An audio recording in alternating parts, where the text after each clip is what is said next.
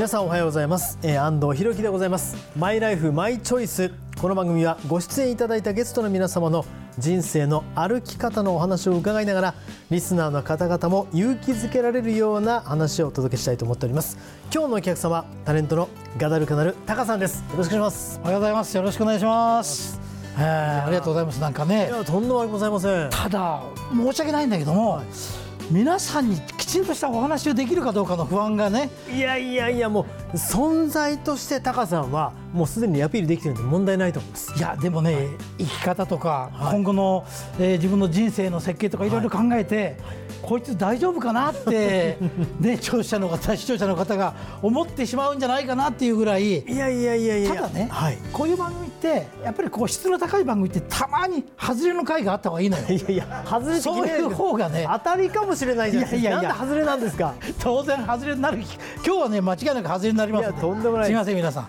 えー、いいお話はできないかもしれませんけどもそれなりに楽しんでください。よろしくお願いします。本当に楽しいお話を伺いたいと思ってぜひよろしくお願いします。さあマイライフマイチョイス今回はガダルカナルタカさんにお話を伺います。公益財団法人日本尊厳死協会プレゼンツマイライフマイチョイスこの番組は公益財団法人日本尊厳死協会の提供でお送りします。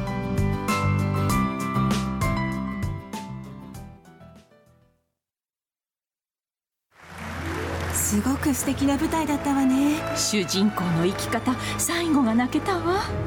あなたの人生という舞台。エンディングを楽しく豊かにしましょう。公益財団法人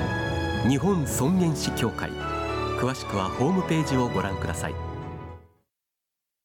この映画ハッピーエンドでよかったわね。主人公の生き方素敵だよね。あなたの人生はあなたが主人公ハッピーエンドのために公益財団法人日本尊厳死協会。詳しくはホームページをご覧ください。改めて今日のお客様ガダルカナルタカさんです。よろしくお願いします。こう見えて私がガダルカナルタカです。よろしくお願いします。お願いします。まあ、どう見えてるかわかりませんけど、ね、そう見えてます。よかった。さあタカさんといえばまずはボーリングですよ、はい、あこれはねもう本当若い頃からの趣味だったんで、はい、はい、え最高スコアって？299出ました。まさかの一品だけ？最後の最後に一品倒れないっていうのが俺らしいでしょ？しかもまあ299ってそれ以外考えられないですもんね。そうなんですよ。だから、ね、それに近い、はい、えー、トータルの中で、はい。9本スペアっていうのがどっかに入ると279とか280とかですよね。あるんですけど、そんなのはねもう何回も出してるんですよ。で唯一のチャンスだった300にチャレンジできるときに、はい、なぜか最後のピンが残るっていうね。まあでも相当のプレッシャーですよね。それまでパーフェクトなわけですよね。ないんです。だから初めてのパーフェクトなんで、ね、ずっと11個ストライクが続いて、はい、ここストライクだったらいけるっていう緊張感も当然あるし、はい、とはいえ、まあ、あの趣味の中での楽しみなんでね、はいはい、今の仕事のいろんなプレッシャーとかと比べればどうってことないんですけども、はい、やっぱりこう緊張して投げてただめちゃくちゃいい球がいったんですよ。はい、で確実にいったと思ったら、はい、まあ、ボーリングの専門用語でいうところのタップっていう、はいはい、なぜこのピンが残ったのっていうそれがあってうわーってただねその時もよく考えると、途中の6フレームで、完全に失投したのが、偶然ストライクになってたんですよ。なるほど。これもちょっと人生みたいな感じでねどっかでラッキーがあったけどもちゃんと帳尻を神様が合わせてくれるっていうのがはあ1個残っちゃった一品ってこういうものなのかなと思いながら、はい、普通はそこからまた努力して、はい、次こそはってなるじゃないですか、うんはいはい、もう向いてないなと思って もすぐ他のスポーツにそこからもうゴルフとかサーフィンとかいろんなこれから流行りそうだな、これやってると俺きっとモテるようになるなっていう方向性のスポーツを見つけてやってましたね。わかりやすくていいですね、はい、さあそしてタカさん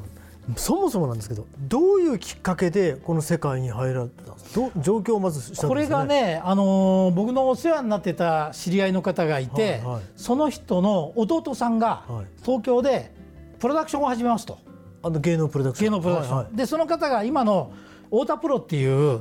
プロダクションの、えー、部長さんをやってた方で、はい、独立して自分の、えー、オフィスを持つっていうことで、はい、兄貴なんか仕事できそうなやつ知り合いでいないかって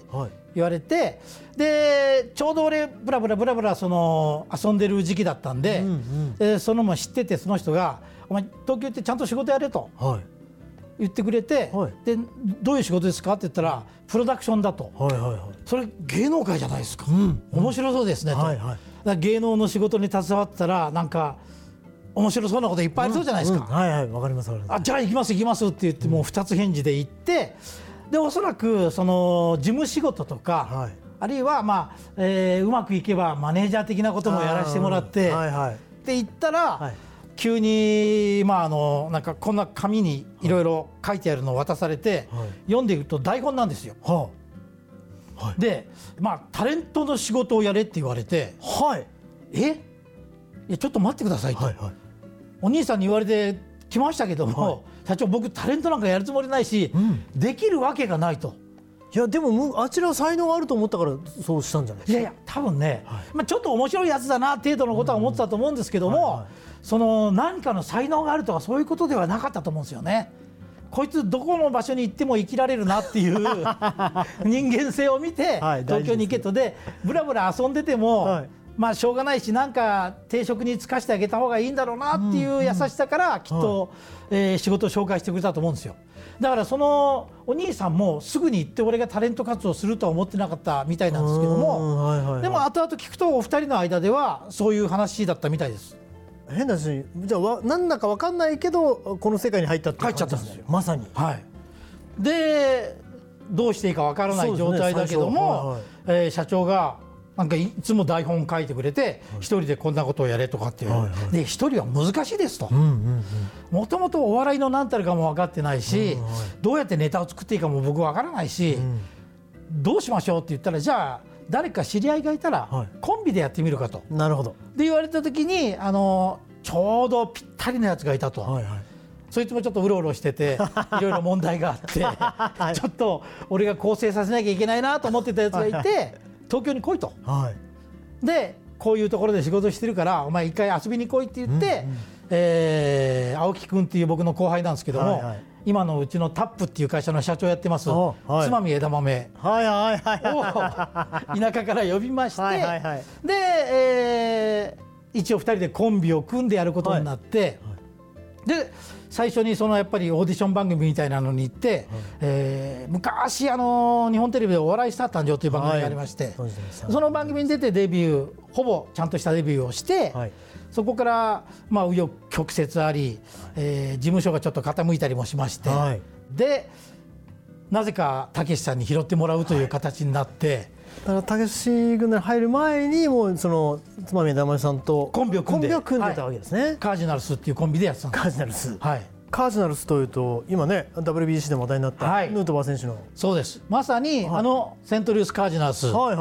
のネーミングなんですけども、僕がその所属していた最初に、はい、プロダクションにえー、セントルイスさんという、はいはい。はい。えー、もう2人ともお亡くなりになったんですけども、うん、えー、コンビでやってらっしゃって、はいはい、そのセントさんという方が、えー、非常によく可愛がってくださいまして、うん。はい、でお前らまだ名前ついてないんだったら、うん、俺がセントルイスでお前たちカージナルスっていう名前はどうだと。はいで当時先輩にそう言われたら断れませんしね、なるほどどっかでちょっとダッサいなとか思いながらも。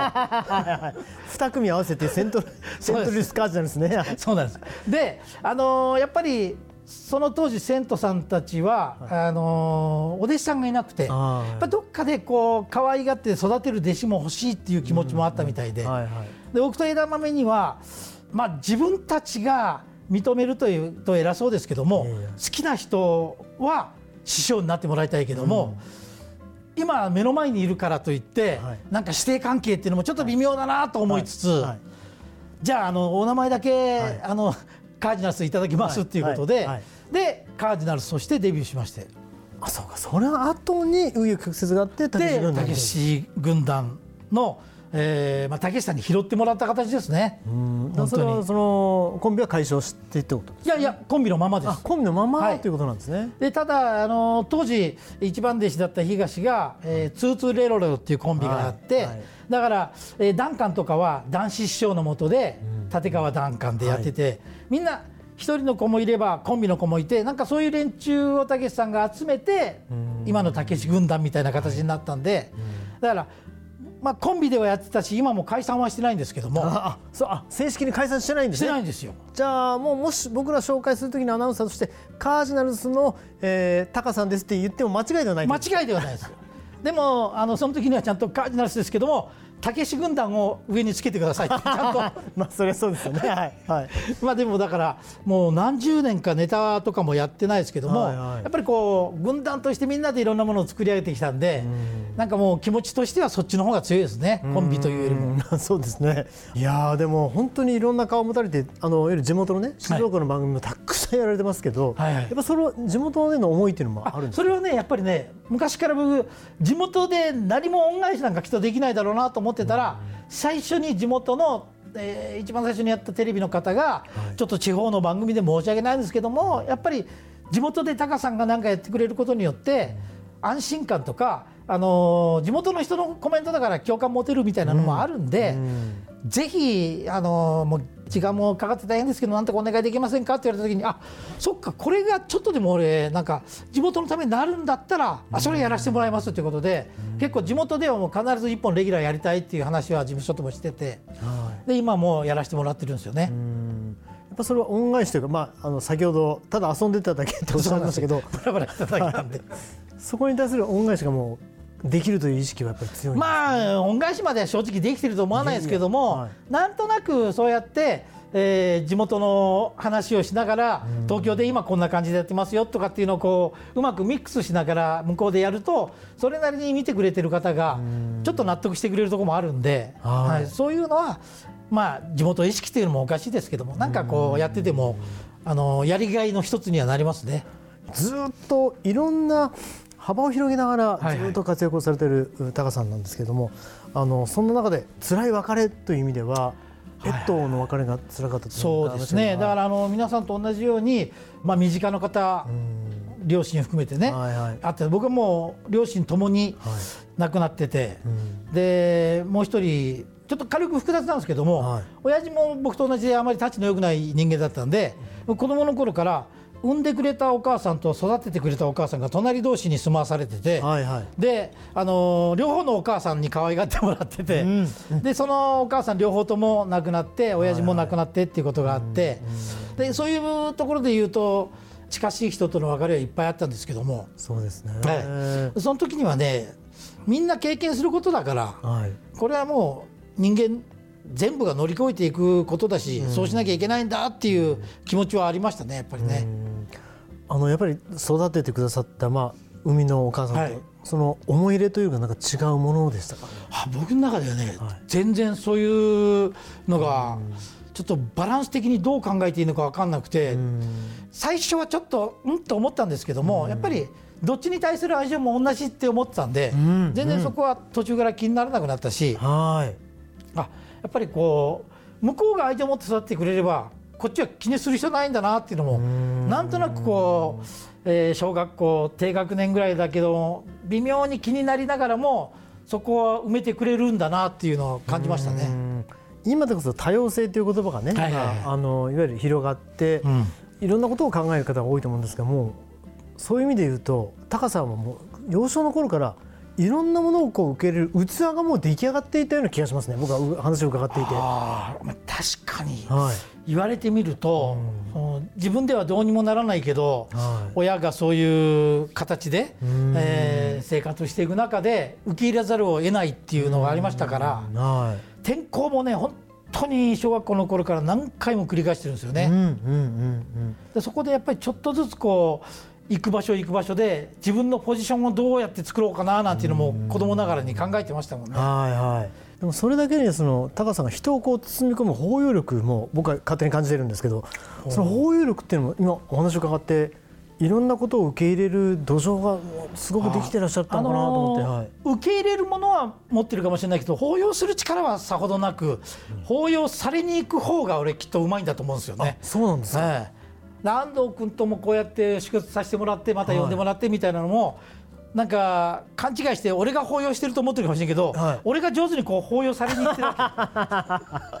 いやあの抱擁されてます僕僕はそう感じてますけど。まあでもあのそういうふうに人間関係を微妙に作っていくとかっていうのは知らないうちにこうなんか覚えてたものはあるのかもしれないですね。そうですね、はい、だからやっぱりたけしさんとの関係性もできたし軍団とのみんなともやっていける状況っていうのもなんかこうそれまで培ってきたものの中で、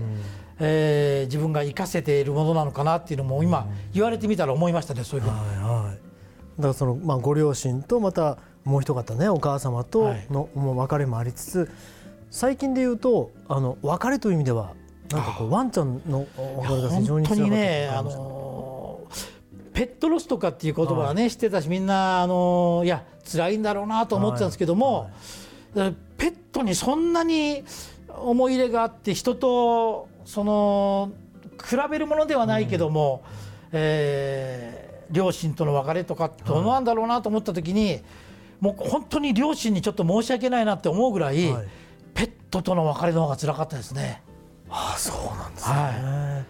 えー、っとペットって最後見とってあげるまでずっと子供なんですよ。はいはい、そういう意味で言うとやっぱりこううちに来てから送り出すまでの間のずっと子供を見てるっていう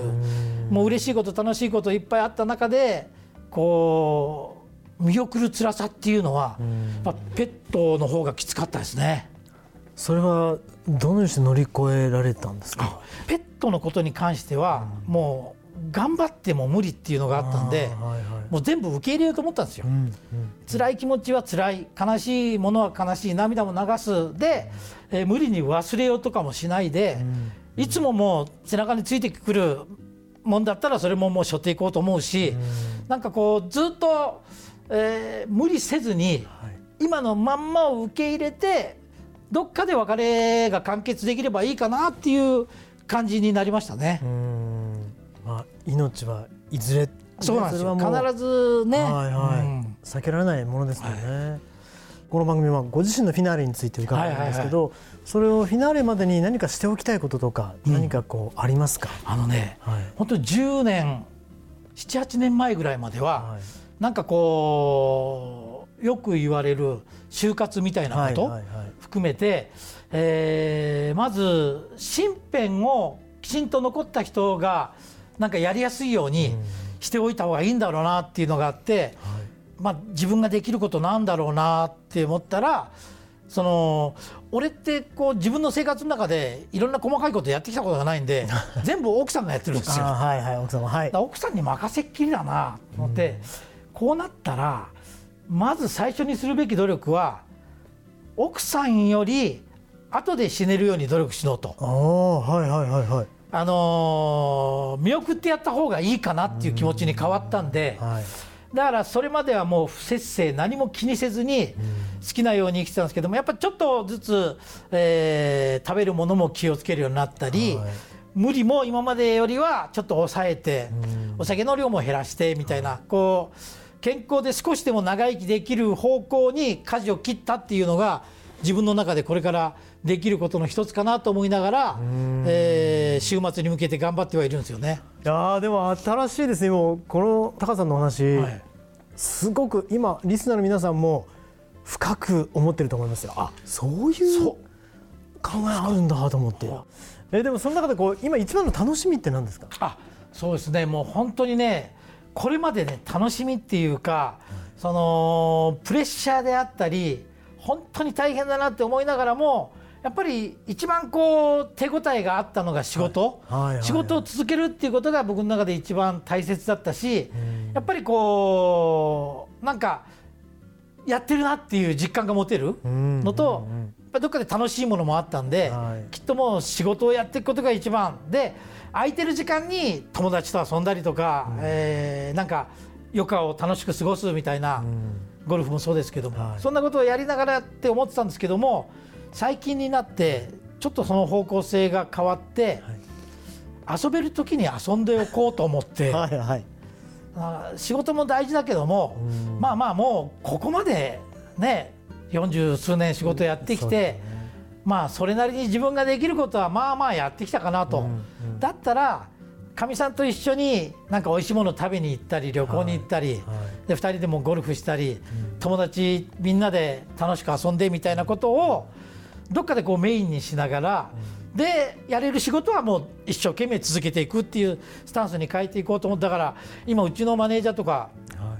最近やたらこの日開けといてねっていう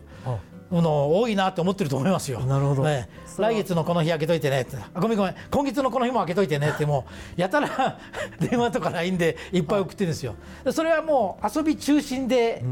ちょっと考え始めて、はい、えー、楽しくできることは元気なうちに楽しんでた方がいいかなと思って。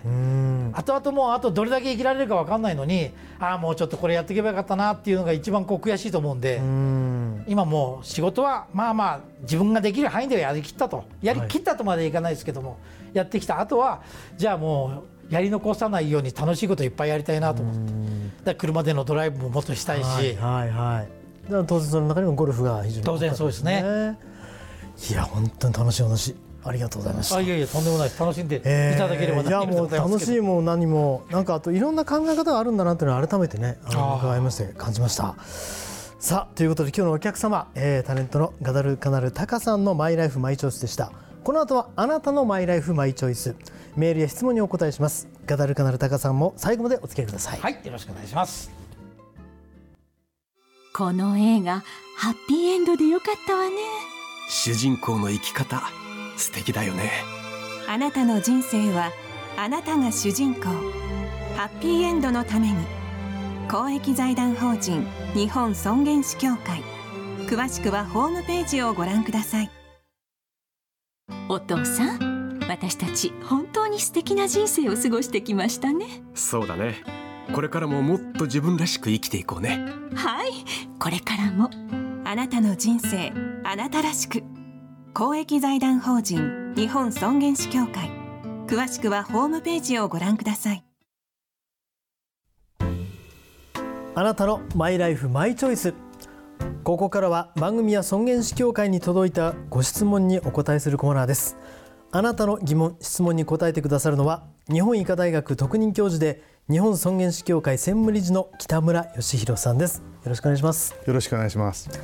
さあ今回はお母様を見とった方からのご意見をご紹介します。母は自宅にて吐血後病院へ行く際首からリビングビルのカードをかけていました。